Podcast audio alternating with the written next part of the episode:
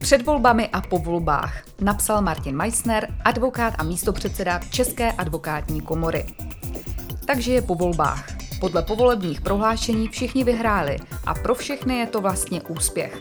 Takže bychom se všichni měli radovat z toho, že všechny volební sliby, které nám kandidáti tak upřímně a s jiskrou v oku slibovali, budou promptně splněny. Jaké sliby? No přece, že všechno, co jejich předchůdci schazili, oni napraví. Konkrétně to asi žádný volič nezopakuje, protože volební programy vlastně nikdo nečte. Z voličů málo kdo a mám podezření, že je ani kandidáti moc neřeší.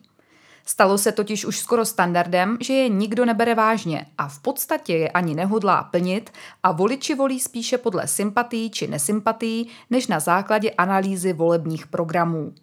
Nevím, jestli je to dobře nebo špatně, v demokracii si přece může volit, jak chce, ale určitě to vypovídá o tom, že jako občané zas tak moc odpovědní nejsme. A nebo, že se politikům opravdu až tak moc věřit nedá. Problém je ale také v tom, že žádná řádně zvolená vláda, kromě extrémních dějných zvratů, zázraky nedokáže a už vůbec ne hned. A to platí jak pro vládu státu, tak pro komunální politiku. Nově zvolení poslanci a senátoři dílem sklízejí ovoce toho, co udělali jejich předchůdci, dílem narážejí na meze svých možností finančních, zákonných i ryze praktických.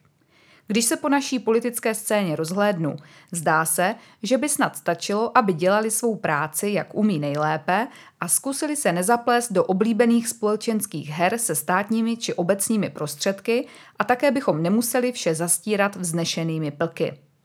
Závěr – ale jistě se dá něco dělat. Mohu jít na náměstí a tam křičet. Třeba, že vláda musí odstoupit. Je úplně jedno, že dotyčná vláda danou situaci nezavinila ani ji nemůže jednoduše ovlivnit, stejně jako všechny ostatní vlády v podobné situaci, ale to, že jim pořádně vynadám a zahrozím rozhněvanou pěstí, mi určitě může dát pocit uspokojení, že jsem jim to ukázal. Tedy pokud jsem už definitivně rezignoval na zdravý rozum. Jsem totiž přesvědčen, že pokud někdo ke své duševní rovnováze a spokojenému životu potřebuje trochu křiku a emocí, měl by chodit na hokej nebo na fotbal. Pro Legal One Michaela Vašinová.